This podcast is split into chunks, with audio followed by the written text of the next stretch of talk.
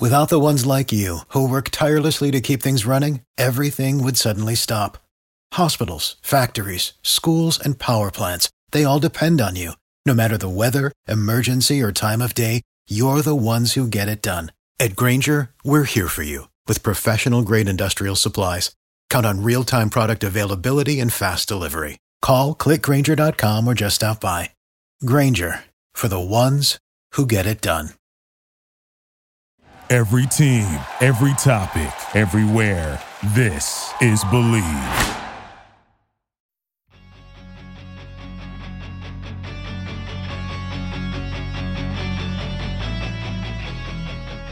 Hey everyone, on this week's episode, I'm joined by Scott Foster, the Chicago based accountant who famously played 14 minutes of shutout hockey for the Chicago Blackhawks in 2018. We talk in depth about what it meant to himself as well as friends and family, and the crushing amount of media attention that resulted from it. We also go into Scott's college career at Western Michigan and some Chicago Beer League hockey talk. It's an incredible story, and I'm so happy Scott was willing to come on and give us perspective. Enjoy!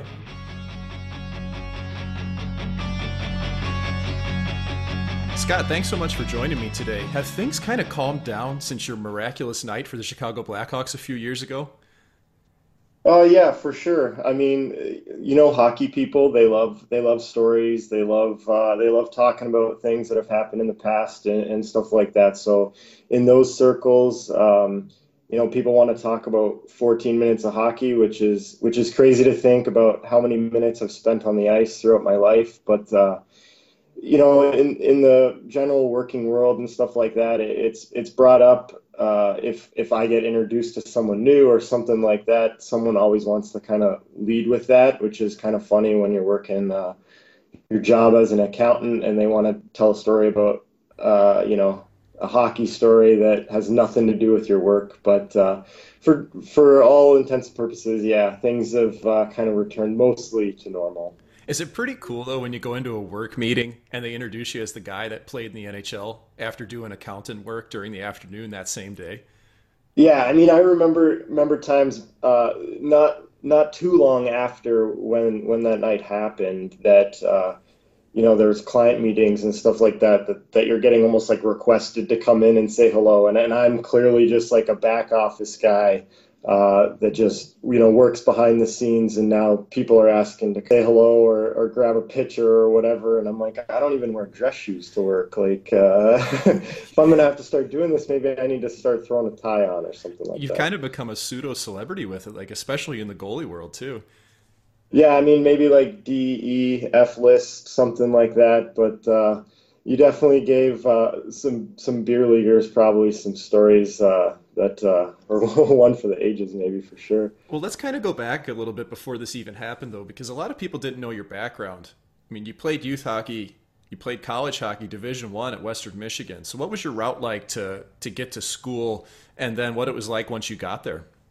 So, I, I grew up in uh, Sarnia, Ontario. We had um, you know a solid hockey programs there. Uh, we didn't have AAA a AAA program until I got to about Pee Wee, and that's when my area.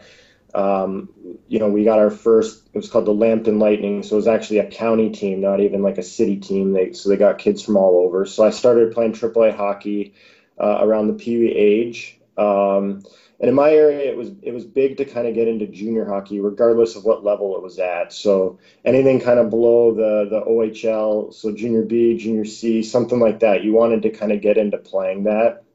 So as a teenager, I, I spent my first season uh, in playing junior C, and then I played a couple years in in uh, in junior B in the, for the Petrolia Jets in the at the time the Western Ontario Junior B Hockey League or something like that. It's now amalgamated with all kinds of stuff, as you can probably guess. Everything changes over the course of time. Um, so out of that league, it was relatively well, well recruited at that time. So it was a it was a good place to be um, for trying to get into a U.S. college. There was a lot of coaches that had played in the from the from those areas, so they went back to areas to recruit like that because um, they had played in those leagues themselves. Um, so after playing a couple years in the Western Junior B Hockey League there, um, you know, I was able to get get into Western Michigan um, and play my four years there. Had you always had your eye on going to U.S. college? I think growing up in the area that I did, um, probably as a kid, I was more focused on ma- playing major junior, like get into the OHL. I had an older cousin that played played uh, through through there on a couple different teams, um, and you would we had a home team in, in the Sarnia Sting. They moved there when I was a kid, and I went to a lot of those games. So uh, you kind of envision yourself playing in that league. Um, and then as I got older and just kind of development curve and stuff like that, it became probably less of the route and, and just and also talking to my cousin and, and his experiences and things like that, it, it just things weren't kind of lining up on though in that regard. So maybe late bloomer or whatever, because I didn't go to didn't go to college until I was 20, which isn't um, kind of outside of the norm really in college hockey, but uh, it it was a good path for me, and uh, but definitely not one that when I was a kid that I probably was dreaming about. Right. I mean, you came in and played right off the bat, though. So was that a good experience your first couple years uh, being at Western Michigan? Yeah, I think it was. It was good timing. They had a uh, a senior that was leaving that had played that had played a lot, so the job was kind of open, um, more or less. So you kind of you just battled for playing time. So I was able to at least get, you know, more or less like half the games in my freshman year, which depending on the situation, like that, I was pretty happy with the opportunity that was there. Did you expect though when you got there first that you're going to play right off the bat like that? But did you end up thinking that accounting was going to be the route you were going to take? I mean, so many of us end up at school undecided. Did you have kind of a clear plan as to what you wanted to do after hockey? No idea. Um, the even in in high school, I remember it was uh, my my mom would probably tell you it was like pulling teeth just to get me to like pick classes. I, I was all over the map. Um, even when I was looking at schools, at that point, I just said, "All right, do they have a business college? And if they had a business college, then I'll you know I'll figure it out from there." Um, so it was probably sometime in my freshman year, sophomore year that uh, some of the accounting classes just kind of clicked, and it wasn't necessarily you know a love for them. It was just kind of I can understand this. Um, it seems to work for me. So then I just started kind of pursuing that stuff on the academic side. Yeah, no idea going in what what path I would take other than I'll go into the business school and kind of see where it goes. And now you're quite possibly one of the most famous accountants, at least in North America. We could say the world. But uh, do you? What was the high water mark of your college career? Like any games that really stick out that were really special to you?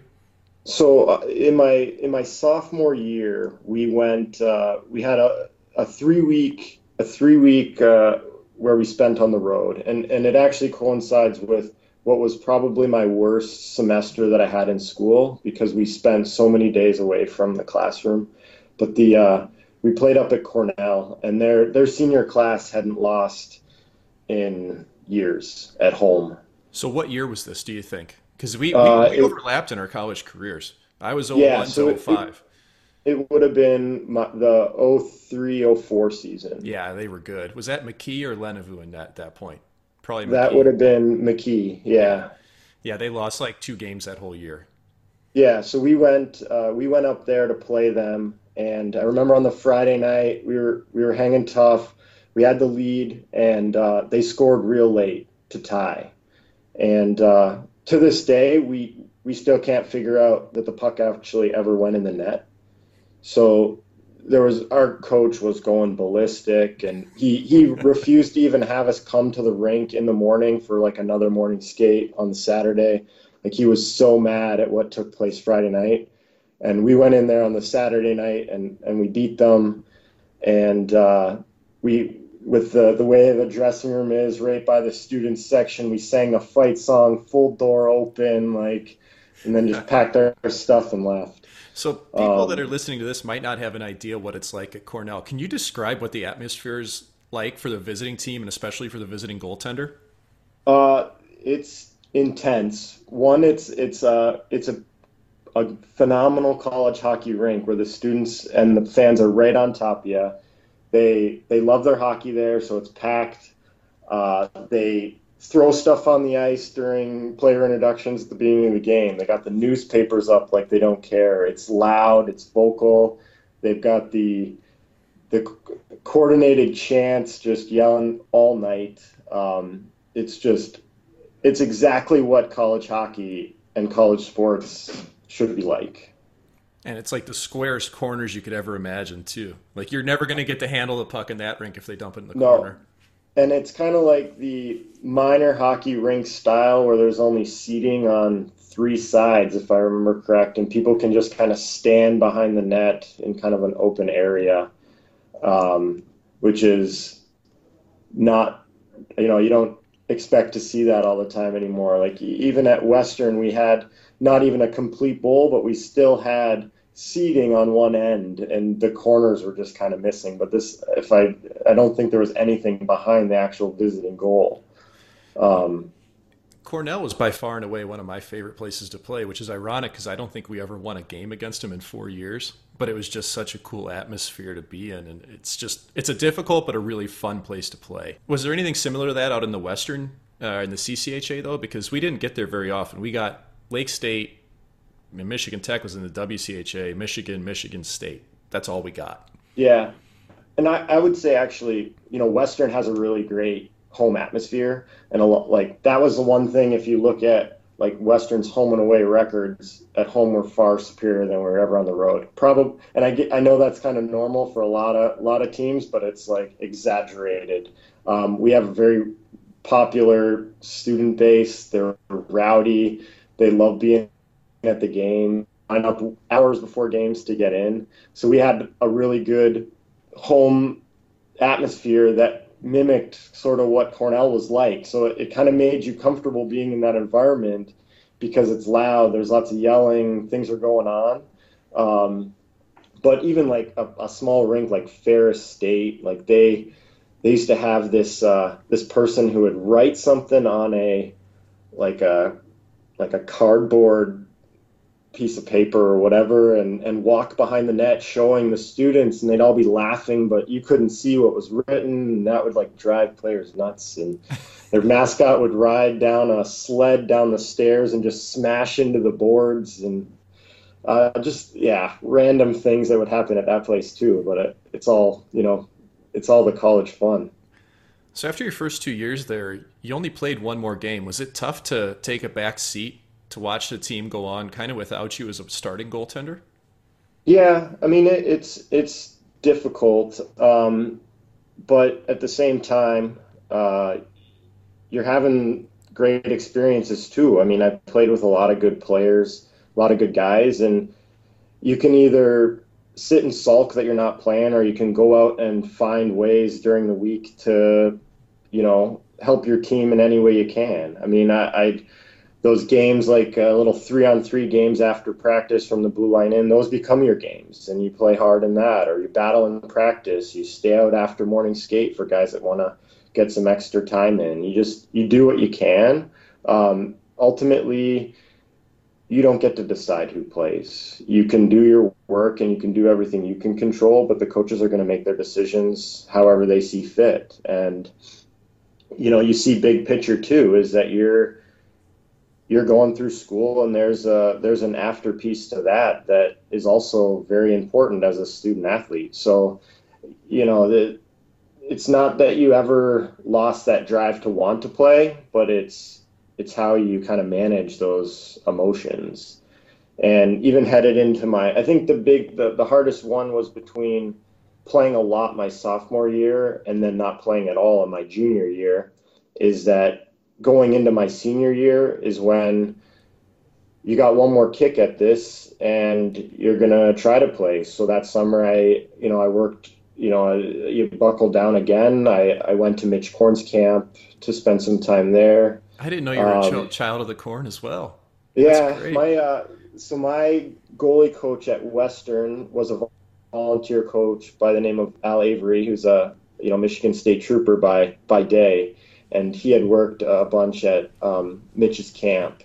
And uh, so I went up to Buffalo for a week there, and, and um, you know I did everything I could to try to get ready for that senior year. And you know we all battled in camp, and uh, I got 20 minutes of playing time. It didn't go great, but um, you know, it is what it is, and you know, it's back to back to the grind of just doing what you need to do to to try to help the team. And it's I think it was most difficult, obviously, if the team's not having like overall success. Then you're wondering like, why can't I get a shot at this? But um, again, it, it's back to you can't control those parts, so you know, just work hard every day and, and see what happens.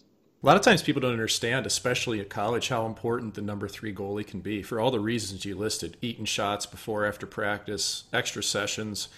And really, in college, it's much more of a team setting, even than in pro sometimes, because you're in school together, you live together, like you're really a family. So even if you're not playing a lot, a lot of times those guys still have a great college experience. It sounds like you did as well.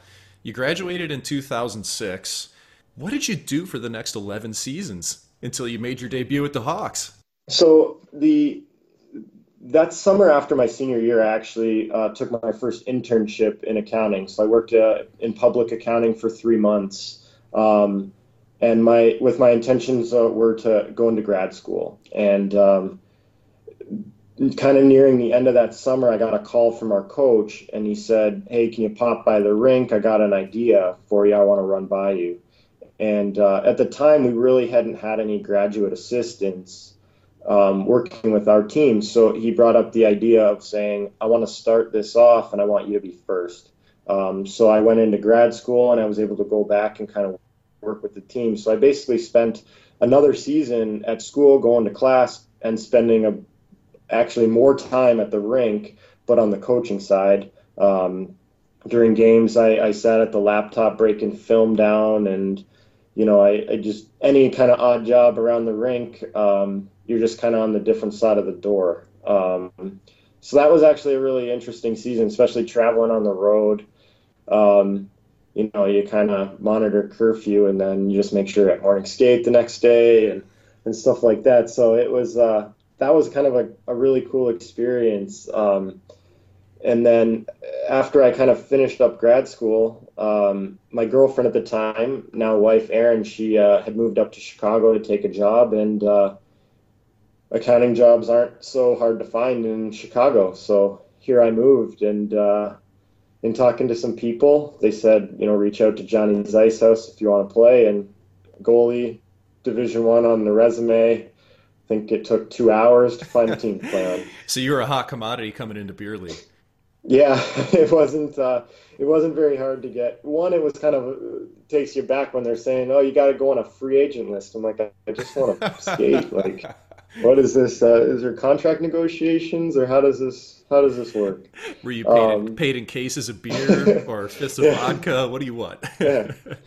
So yeah, so I ended up just kind of you know playing, uh, grabbing a team up at Johnny's, and you just start meeting people, and uh, you get on some some different teams, and you know I just found, found groups that I liked playing with, and the game was the game was fun. It's you know you don't have to take it seriously um, but you can show up and there's lots of guys with that have played kind of all over the place. You you kind of name the level it kind of exists here in chicago and um, it was fun it was fun going to the rink and so i, I still enjoyed playing. Um, oddly still enjoyed kind of getting hit by the puck and uh, so just working away and, and playing men's league. There's so many of us that just quit and want to go play defense or forward. You never lost your passion and drive to play goaltender? Um, you know, I, I kind of look back and say, with the way kind of college went in terms of playing, I felt like I wasn't done. And maybe I didn't get to, I, I don't know, go out on my own terms or something like that. I, I, I don't know. I don't really have like a, definitive reason. I always thought that when I was done playing competitively, that that would kind of be the end of it, but it didn't feel that way. So I just kind of stuck in there, and it was still fun. So that was the that was the key. Is I I enjoyed being at the rink and and stopping pucks still. So. So, how did the opportunity come up for you to be an emergency backup for the Hawks, or E-Bug as it's known in the hockey community? Yeah, so it's kind of been around for for a while. Um, it used to be they just had to have lists of guys, and they would just have to call kind of on demand and see who'd come to the rink. And, and it doesn't take a genius to figure out that that's probably not the best system to have in place. Um, but I was playing up at Johnny's, and, and when they kind of put that rule in place, Tom Morrow, uh, who was the owner of, of Johnny's Ice House, got a call from from actually I think it was Mark Bernard and uh, so Bernie was the guy searching him out. Yeah, I, oh, I can't even imagine that phone call. well, I think it was with him being kind of in charge of like minor league affiliations and, and stuff like that that kind of just fell to him. And the Hawks were, were using Johnny's like as a practice facility. It's kind of known as a place that's got some good leagues. So I think it was just an easy place to kind of start at first. And uh, Tommy had played had played my first was playing at Johnny's. He actually played in one of the leagues, so I kind of got to know him. So he threw my name out there, and that's when Bernie reached out and was like, "Do you want to be on this list?" How many people were? It, it, was clearly more than just one. I mean, I'm sure it's at least like a half dozen or more guys, um, just in the case they needed it. Headed into uh, uh, two seasons ago, the NHL changed the rule and said we've got to have you got to have someone in the building, and that's when it kind of changes from kind of like a funny story, you can give like a tidbit of yourself, like, hey, and in case of emergency, like I could be one of 10 people that are going to get a phone call. Now it's a time commitment. Yeah, it came about because Luongo and Montoya both got hurt the one game, and Florida was scrambling. They almost put Rob Tallas in, and then Derek MacKenzie almost went in, and then finally one of the two guys came back out. So they kind of created a formalized way to have somebody like yourself in the building and it and it makes sense if you think about um, certain places. It's probably not as abundant as here. Like you could relatively quickly, you can probably find someone to get to the United Center, but in a place like Florida, that might not be as easy. Um, so it, it, makes a lot of sense, and and they, uh, you know, we talked about my wife and I talked about kind of what. Uh, what I what we were going to do about this and whether or not I was going to take advantage of like going to NHL games for free essentially and uh, you know lo and behold I took uh, I ended up taking a dozen games and just happened to pick Winnipeg uh, you know in March. So walk me through that day. Did you go to work and do your normal deal there and then head down to the rink or did you actually just take the day off and head down? How how did it play out for you? Every day that I had a game was no different than any other day that I kind of had, um, whether it was a, a, a, Hawks game night or not. Like those kind of evening games, I still, you know, got up in the morning, got to work, got the kids where they needed to be, all that. Uh, work worked my full day, kind of the prototypical day, except um, needing to get to the game that night. Kind of, I think the the rule was kind of be there by warm ups. Did you know you were going in that night? I mean, in terms of just dressing. No, I up until I was probably about a block away from the United Center is when they called and said, "Hey, something's up, um, but you're probably coming downstairs." So that's when you, and even at that point, like there's stories around of guys getting a dress for a night. They sit behind the scenes, some sit on the bench, stuff like that. Um, that is what you think the pinnacle of that is. Like just kind of for one night, kind of pretend to be an NHL player. Um, so that's when it was like, all right, you know, I did this all year, and uh, for one night, I'm going downstairs. That's that's pretty cool. Here's my reward. So you go out. Did you actually take warmups and then sit on the bench? I didn't take warm up or sit on the bench. They again, no one's I think at that point ever considering that you're going to have to enter a game, and the the way the rule I think is written is that if you take warm-ups and sit on the bench, you're considered part of the game. So if something happens, you just have to enter the game and play. Um, but if you stay kind of behind the scenes and not do any of those things, then if you have to go in, you can take warm-up. Um, then it becomes like they they leave it as like an emergency situation, and you can have some warm-up shots. Now, I don't think I have to tell you this, but you know, a dozen or so shots uh, wristers from the hash marks are not going to get you NHL ready. They don't do anything for you. That's like when the coach looks down to you at the end of the bench and he's thinking about pulling the other guy and he goes, "Get ready!" And it's like, what am I supposed to do? Jumping jacks? you know, as a goalie, yeah. you can't get ready on the bench. You just got to get out there and do it. yeah. So. Uh, you part of you's thinking like, oh man, I'd love to just like sit out on the bench, but you know, you're not really in a position to be making demands, right? so um, yeah, so I just kind of you know hung out and watched the game like in the players' lounge uh, in full gear, which was was interesting to say the least. But um, yeah, no warm up uh, that night, no uh, no walking down the tunnel or nothing. Just kind of sitting there watching the game with Crawford and Toews and and uh, Forsberg and the other scratches that night. So when it finally happens, I mean, are you watching the monitor and you see Delia get hurt? What goes through your head? What's your heart rate doing? Well, the the first thing that I actually remember was Forsberg and Crawford started talking because they, they actually thought that you know like Collin took this puck in a, kind of an unforgiving spot, and you kind of think that they're going to shake it off. And I just remember staring at that TV like, no, this isn't happening. none of none of that actually just happened. Um, and that's when like your heart's going like, okay, like there's a kind of an issue here. There's there's still a bunch of this game left. And that's when the trainer came running down saying, like, you know, get off the couch. you know, like, things are happening and you're the and you're next. Um, wow. And uh, yeah, I mean, you're you're trying to remain as calm as possible, but I think there's also some shock that's taking place at the same time. Um, but at that point, there's no real backing out. Like this is what you signed up for, and uh, you know it's going to go how it's going to go, and uh, you just kind of go out and play. So who was the person that actually came and told you you're going in?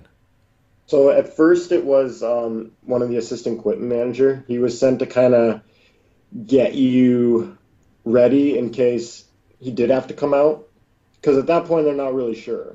Who was it? Was it DJ?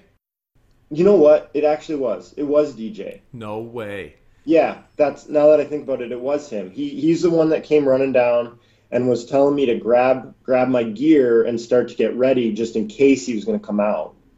um, but they weren't really they weren't really sure because you know the trainer had to run out there first and kind of see what was going on and so they're just kind of prepping for worst case scenario here at that point and uh, then Kevin Dineen came down too and was telling you to, you know, you're you're going out.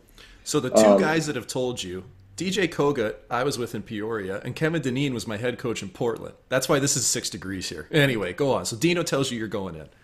Yeah, and then he. Uh, so at that point, you're, you know, you're grabbing. All I had to grab was my my gloves and my helmet, and uh, Parchy starts walking out with my sticks, and uh, I I just had grabbed one without thinking, and I'm I'm using some some sticks that are about ready to turn to dust. I mean, they were my leftover stock from uh, from college. I left with you know a couple bundles or whatever. So, being uh, you know uh, an accountant, I'm frugal enough that I'll keep using stuff until it can't be used anymore. And uh, I'm thinking in my head like, well, this isn't the my you know my beer league game stick that I got in my hand. Like I got to get that one at least. And then I get remember in my head like, oh wait, the shaft cracked the other day.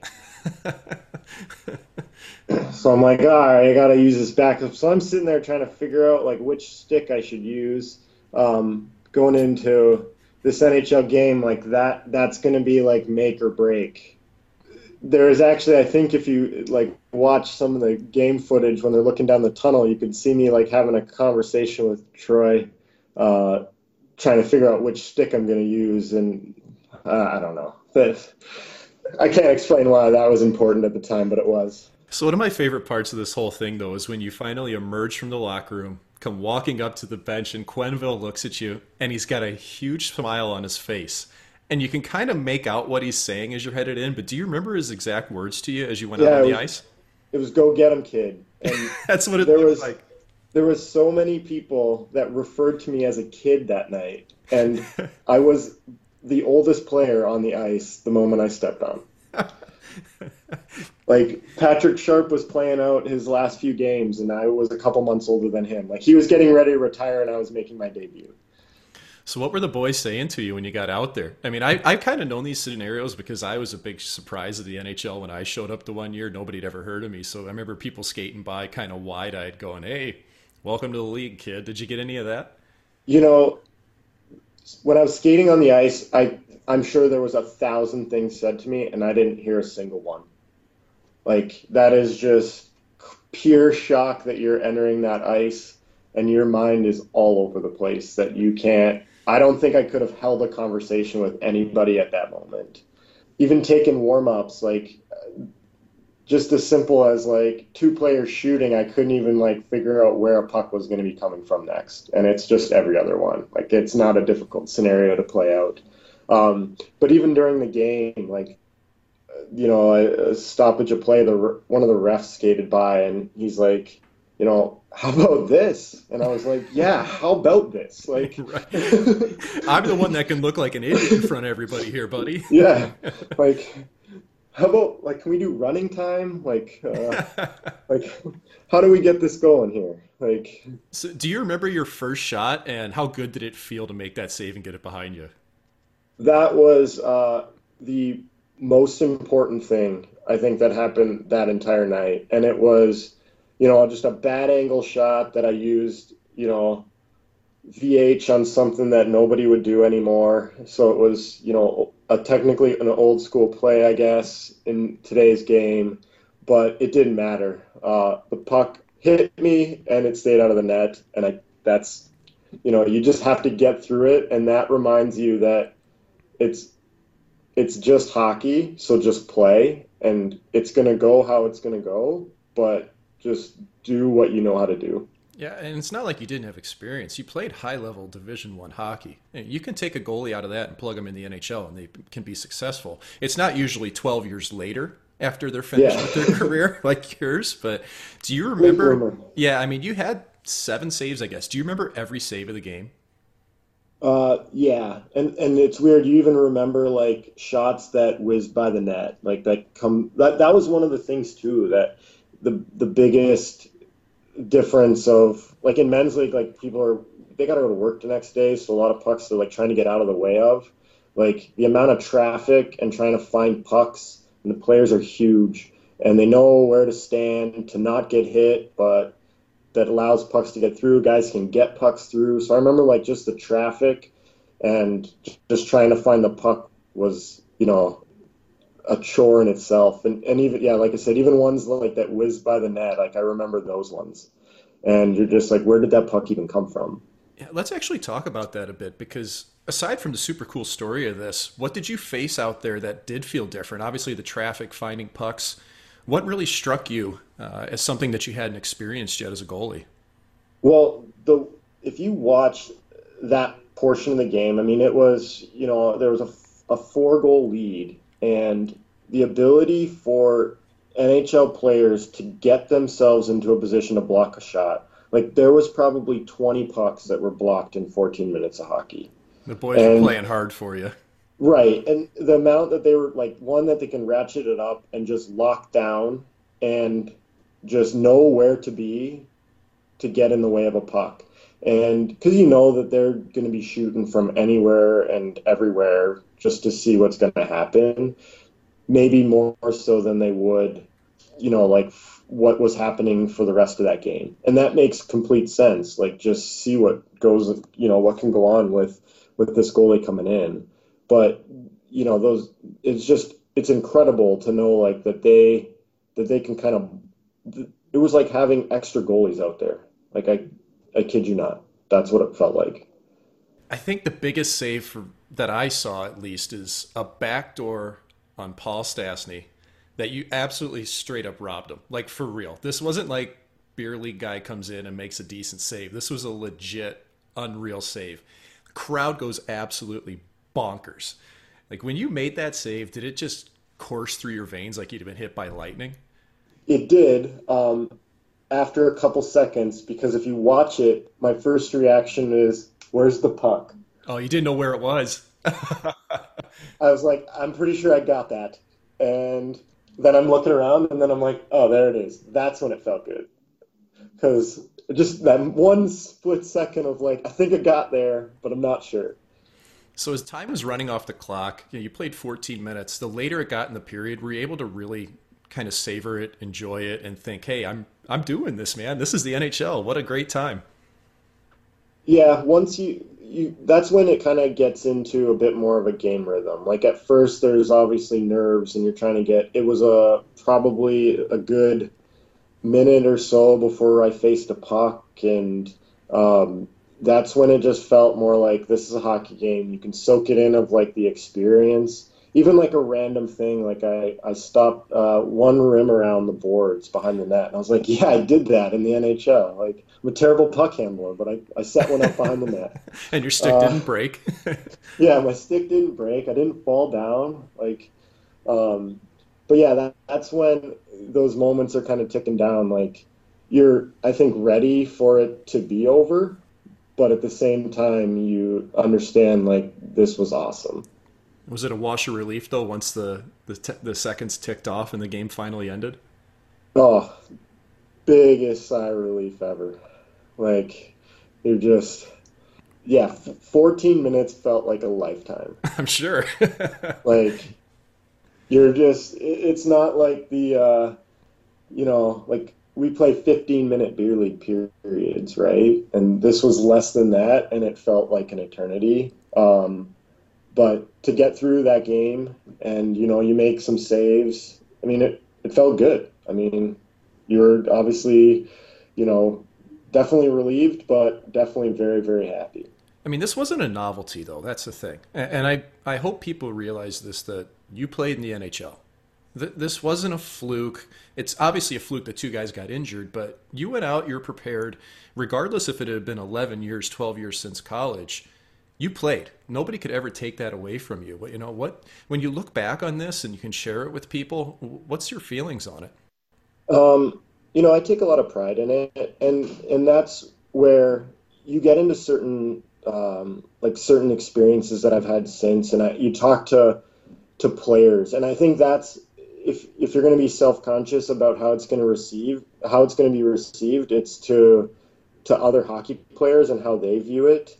And you know, talking to like Hawk alumni or even you know other guys that I've played with or current players, like they all look at on it like that's awesome. Like you did it, and like that's that's amazing, and you made it, and you know like welcome and good job.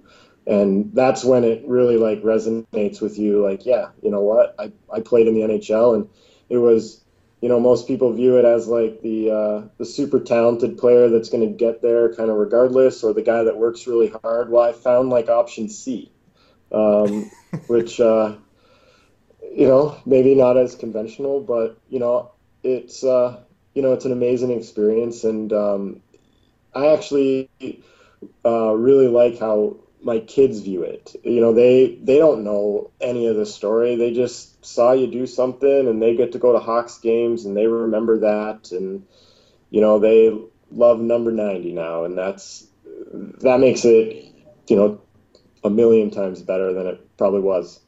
So when you're the first star of the game, did you have any idea what to do when you skated out for it? None, none at all. Like people are saying, uh, you know, you should have like done a full lap or all kinds of stuff, but I don't think you can you can't process all the emotions and all the things that are coming uh, at you at that moment. Like even you're taking post game interview on the bench, and it's hard to even find words to describe what just took place because I don't even think you're sure at that moment. Like you, you weren't expecting it, you weren't prepared for it, so you didn't have you didn't have any visions of this. Like I, I wasn't sitting there watching games ever pondering like entering a game. Um, again, because you think that just getting downstairs and kind of being around the guys for a night would have been would have been kind of the peak. You had some absolute classic lines though in the post game media scrum. I mean, for some guys that walk off and do this, they'd probably be so shell shocked they couldn't even handle doing the media. But my favorite line you had was, you just keep grinding and play in beer league and eventually you'll get your chance. I mean, had you been sitting on that line for years and years, or did it just come to you in the moment? I think that was. I've I've actually said this before. I think is that was one of like the proudest parts of that night was that during the interview time, you didn't lock up. You didn't get. I didn't get nervous. Um, I just spoke, and you just. I was myself. Like I don't have to do that every day, right? Like you're getting asked the same questions, and now a lot of these aren't going to be the same questions that are asked day in and day out in the NHL. But you know, I can just speak freely, and it was all just kind of whatever came to mind at the time, and you kind of had fun with it, and eventually you just kind of fall in like. This is a good time. Everybody's having a good time with this, so let's just enjoy this for what it is. Absolutely. Just run with it. I mean, some of the lines you had, even I'm just hitting my prime, you know, 35, 36. like, I mean, that's the stuff that PR teams wish they'd get out of players, to be honest with you. Like, so many times we're just clammed up and afraid to show personality. You must have felt completely free in that interview.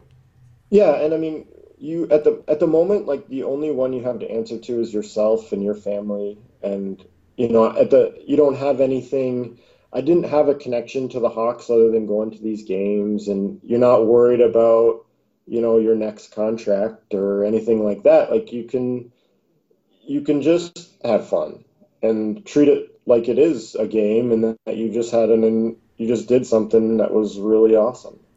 So did you have friends and family after this though that thought all of a sudden Scott's an NHL goalie, somebody's got to offer him a contract? There's probably a few people that thought like you could go and try to do something and you just have to kind of temper expectations that like 14 minutes of like clinging to your life is is not is not what it takes to be a pro uh, and to do this on a day in and day out basis. Um, but I think generally speaking like people kind of understand um, you know what it was and and uh, that it, it's not going to turn into something bigger than that what did your wife say to you after this? You know what? It was not much uh, words that were spoken. Um, it was just a lot of like, well, and then staring. Was it emo- you, was it emotional though? It was it was fun. Like we had a lot of laughs and, and joy, and they wanted to kind of hear the behind the scenes story about like you filled them in as best you could, kind of before you even entered the rink. Uh, just to let them know that you're gonna like be downstairs and if you you know they usually had the games on when I, especially if I was at the game that night but you know with the kids and stuff it might not have been watching from like pregame and stuff like that.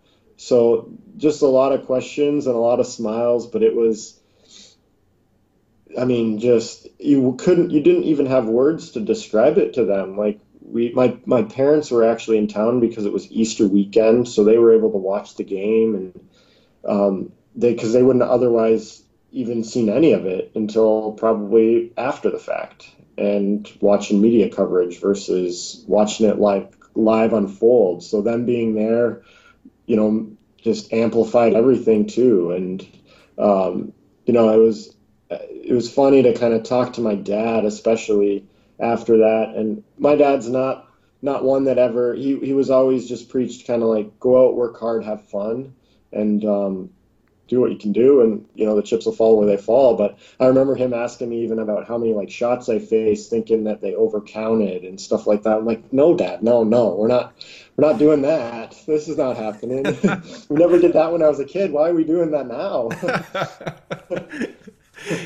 I, I can imagine after this all happens that one walking back into work the next day must have been mayhem, but the media commitments and requests were probably huge. Did it ever start to get kind of overwhelming? Um, by the end of the weekend, I had reached my point where it was too much. It was a lot. You know, it's it's relentless. Uh, you let's say they reach out to the Hawks, they're going to reach out through your work. They're going to reach out through your wife's work, your parents. Like Western Michigan was fielding phone calls. You name it. Like the requests are coming in and at first when I walked out of that rink, you know, and I had kind of talked to Adam and his team there at the Hawks, like the communication guys, I said, you know, I'm kind of, I'm good. Like, I don't know what else I can do to this. Like I did post game, like I'm, I'm, I'm good. When it didn't kind of end there, you're, you realize like, I'm not, I'm not prepared for any of this. And it was on Monday when you start to reach out to people that had offered up help before the weekend, kind of knowing where it was trending to say like, all right, it's time. Like, how do we? What do I do here? And um, luckily, you, there's a lot of good people to kind of help you manage manage things and and stuff like that. So. So finally, it gets to the NHL awards ceremony though, and they ask you to come out and help present the Vezina. Was this kind of the moment where you said, you know what, let's have some fun with this? I think I'm ready to do this again and step back into the limelight? Yeah, and it was everybody thinks you kind of turn down everything just blanketed. And that was not really what was taking place. What it what it became was when you reach out for help is you start to how you manage the requests and you evaluate them each individually instead of just instantly saying no to everything.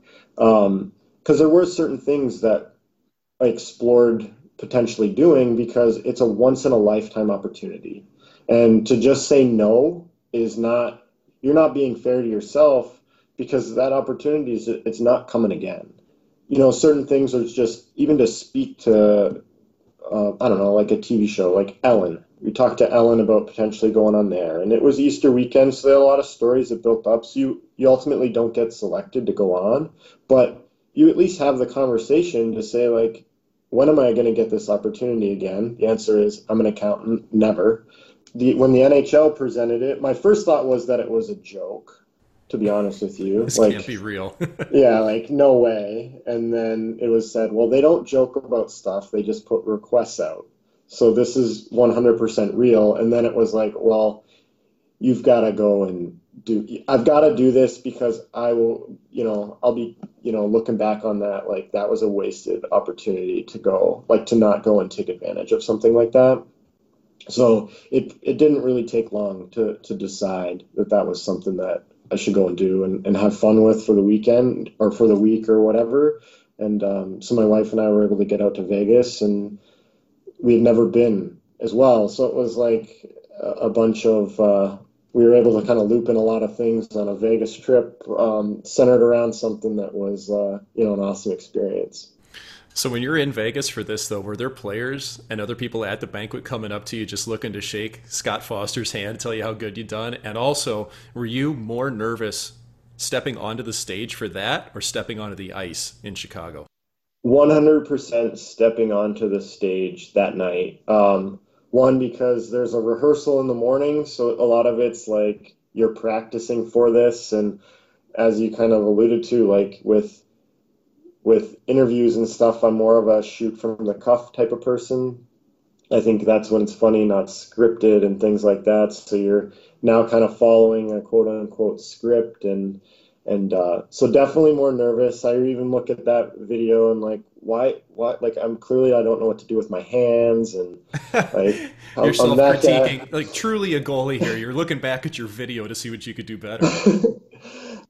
we had a lot of fun with that, and, and even like some of the people. I, I remember there was uh, some of the, like the U.S. Uh, women's Olympian players out there, and I'm like, oh, I got to talk to them, and you, you kind of have a chance to meet them, and all they want to do is talk about you know your time uh, for a few minutes in the NHL, and I'm like, I have so many questions about like all these epic games you guys have played, but um, that, I mean, that's kind of been the case. Is you've just you've had this like one moment in time, and people want to talk about it, and that's you know that's hockey people, right? They they love hockey stories, so they want to hear them. But I'm also a hockey person, so I want to hear their stories.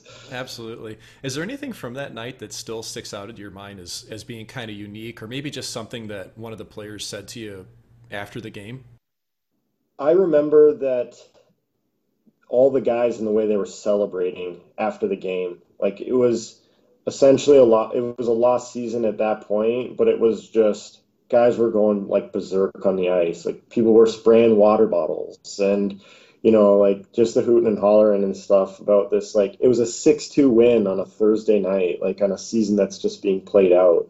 But it was treated like so much more than that, and and that just goes to show that they like understand like the magnitude of what just took place, like for you, and um, you know that that's uh, it makes it special that they took joy in that too. So, what was it like the next day at work? Did you get anything done? Uh, no, not really. Quite frankly, I, I came in because I didn't know what else to do. Um, you, you, probably know, still felt like you were floating at that point, right? Yeah, I knew the crash was going to happen eventually because I didn't sleep at all that night. Your phone's like endless. I watched the game again um, that morning, and then it was just like I, I don't, I can't sit here at home and do nothing.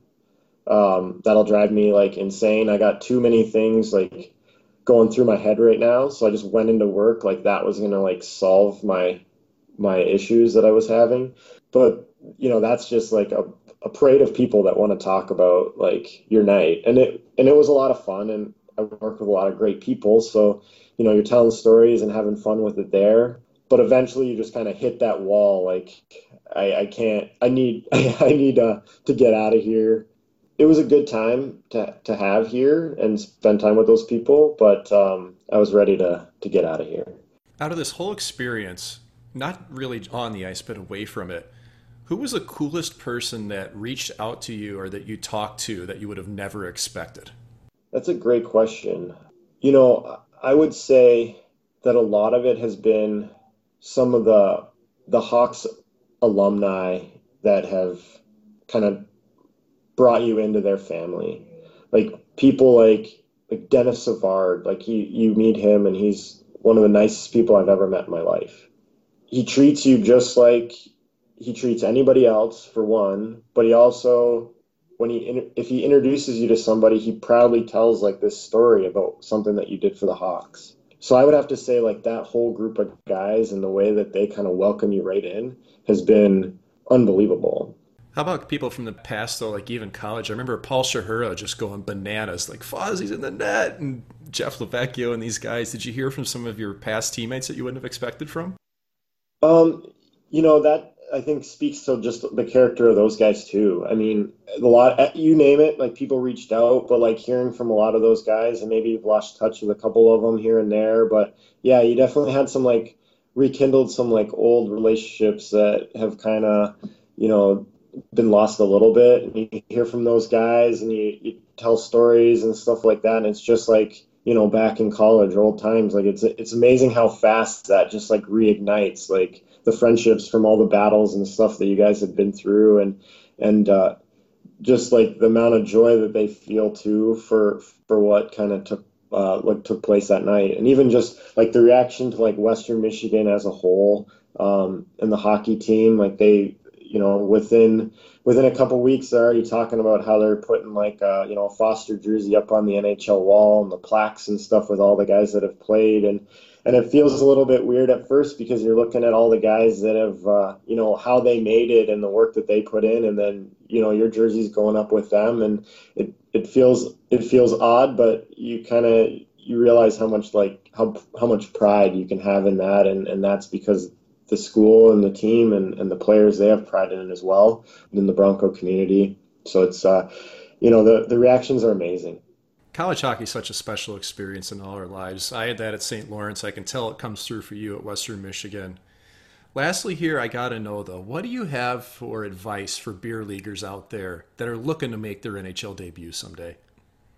Oh, your equipment. I remember I got I just had gotten new gear about three weeks earlier, and the thought of entering that ice in my old stuff would have just been a disaster. Was it trash? Like it'd been years? Oh, I mean, it was. I had gotten new gears since leaving school, um, but it was definitely, uh, definitely a few skates overdue for replacement. Um, you you kind of looking at you walk out there, you got you know a nice looking nice looking set and stuff, but I was like, oh man, like if this was the beginning of March, this would have been bad.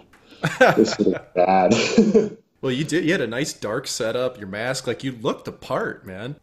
Well, yeah, you know, look good, feel good, right?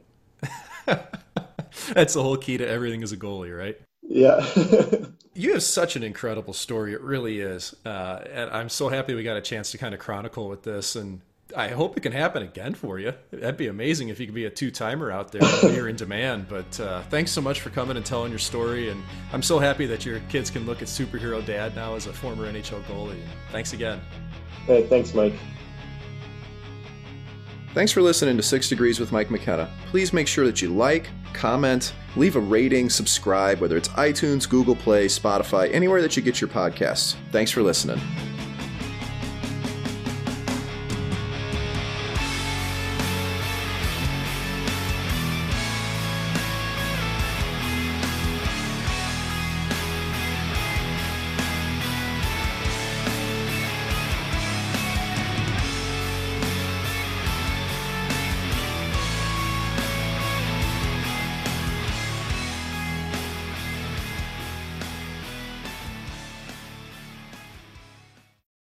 For the ones who work hard to ensure their crew can always go the extra mile, and the ones who get in early so everyone can go home on time, there's Grainger, offering professional grade supplies backed by product experts so you can quickly and easily find what you need. Plus, you can count on access to a committed team ready to go the extra mile for you. Call, clickgrainger.com, or just stop by. Grainger, for the ones who get it done.